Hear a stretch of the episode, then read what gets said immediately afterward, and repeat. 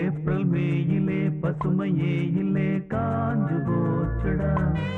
இந்த ஊரும் பிடிக்கலே உலகம் பிடிக்கலே போரு போருடா. இது தேவையா? அட போங்கய்யா. எந்த ஒரு விஷயத்துக்கு ஆரம்பமும் முடிவும் இருக்கோ அந்த விஷயந்தான் முழுமை அடைஞ்ச ஒரு விஷயம். அந்த மாதிரி பார்த்திங்கன்னா நம்ம வாழ்க்கையும் முழுமை அடைஞ்ச விஷயந்தான் பிறப்புன்னு ஒன்று இருக்குது இறப்புன்னு ஒன்று இருக்குது ஆரம்பம்னு ஒன்று இருக்குது முடிவுன்னு ஒன்று இருக்குது ஆனால் இந்த முழுமையடைஞ்ச நம்ம வாழ்க்கையில் எத்தனை முழுமையடையாத கதைகள் எத்தனை குட்டி குட்டி கனவுகள். சின்ன வயசில் எனக்கு ஞாபகம் இருக்குது எப்போவுமே எப்போ தாடி வளரும் எப்போ வந்து சீக்கிரம் பெருசாகும் எப்போ நம்ம வேலைக்கு போவோம் எப்போ இண்டிபெண்ட்டாக இருப்போம் அப்படிங்கிற ஒரு தாட்லேயே இருந்திருப்போம்.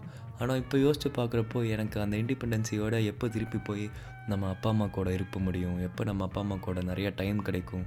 சின்ன வயசில் கிடைச்ச அதே டைம் திருப்பி இனிமேல் நம்ம வாழ்க்கையில் கிடைக்குமாங்கிறது எனக்கு அதிகமாக மைண்டில் ஓடிக்கிட்டே இருக்கும். யோசிச்சு பார்த்தா நான் என் ஃப்ரெண்ட்ஸ் மேலே ரொம்ப டிபெண்ட்டாக இருந்தேன். காலேஜ் டைம்லலாம் வந்து என் கையில் பர்ஸு வாட்ச்சு ஃபோனு எதுவுமே இருக்காது. எல்லாமே என் ஃப்ரெண்ட்ஸ் கையில் தான் இருக்கும். ஏன்னா அவனுங்களுக்கு தெரியும். நான் எங்கேயாச்சும் போனால் விட்டு வந்துடுவேன் சொல்லி. ஸோ காலேஜ் முடிஞ்சு அந்த நாட்கள் போகிறப்போ திருப்பி நான் என் ஃபோனுக்கு தேடுவேன். அப்போ தான் எனக்கு ஞாபகம் வரும். அந்த மோமெண்ட் அந்த குட்டி குட்டி தருணங்கள் தான் அந்த வாழ்க்கையவே செதுக்கி இருக்குல்ல திரும்பி யோசிக்கிறப்போ எப்படிலாம் நம்ம ஒருத்தர் கூட வாழ்ந்திருக்கோம். இதெல்லாம் தான் நம்ம மனசில் ஓடிட்டே இருக்கும்.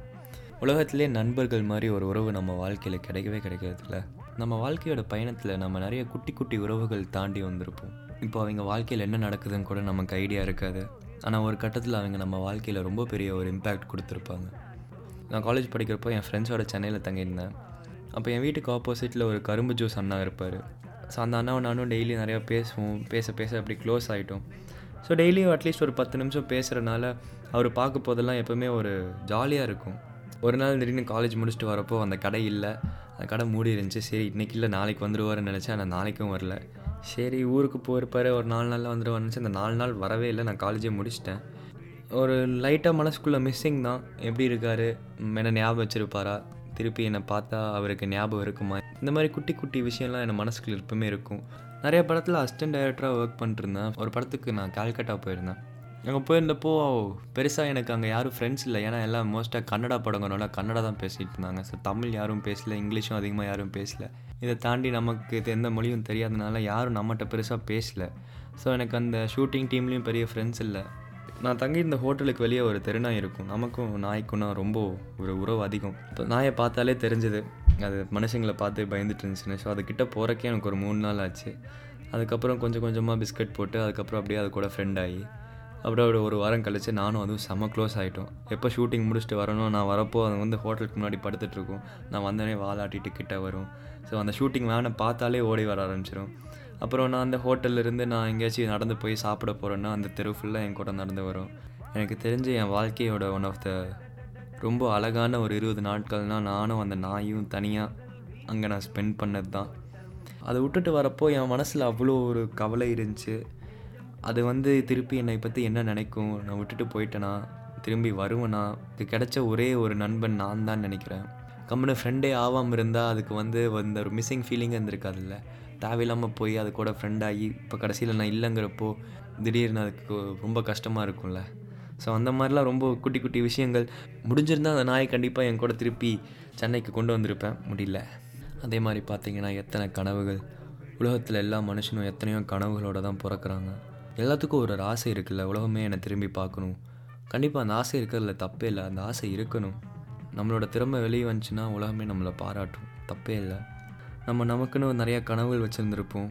ஆனால் நிறையா சூழ்நிலைகள்னால நம்ம கனவுகள் நிறைய இடத்துல திசை மாறி இருக்கும். நம்ம ஆசைப்பட்ட விஷயங்கள் இப்போ நம்ம பண்ணிகிட்ருக்க மாட்டோம். இப்போ நம்ம வேறு ஏதோ ஒரு இடத்துல வேறு ஏதோ ஒரு சூழ்நிலைனால என்னமோ வேறு என்னமோ பண்ணிகிட்ருக்க நிறையா வாய்ப்பு இருக்குது அந்த மாதிரி எத்தனை பேர் எத்தனை கனவுகளை விட்டுட்டு வந்திருப்போம் அந்த வாழ்க்கையோட பயணத்தில்?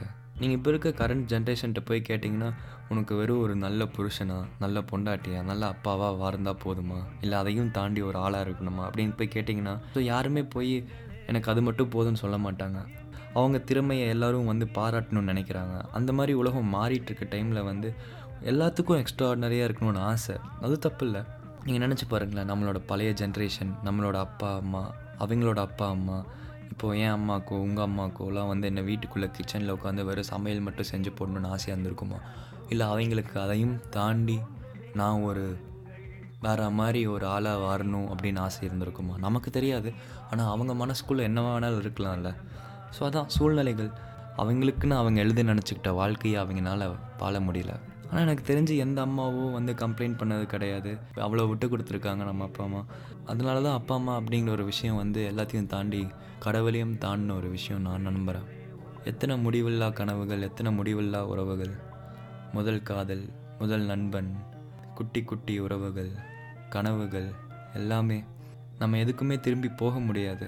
ஆனால் அந்த வாழ்ந்த நொடிகளில் திரும்பி ஒரு நொடி என்னால் வாழ முடியாதா அப்படின்னு நான் ரொம்ப ஆசைப்பட்றேன்.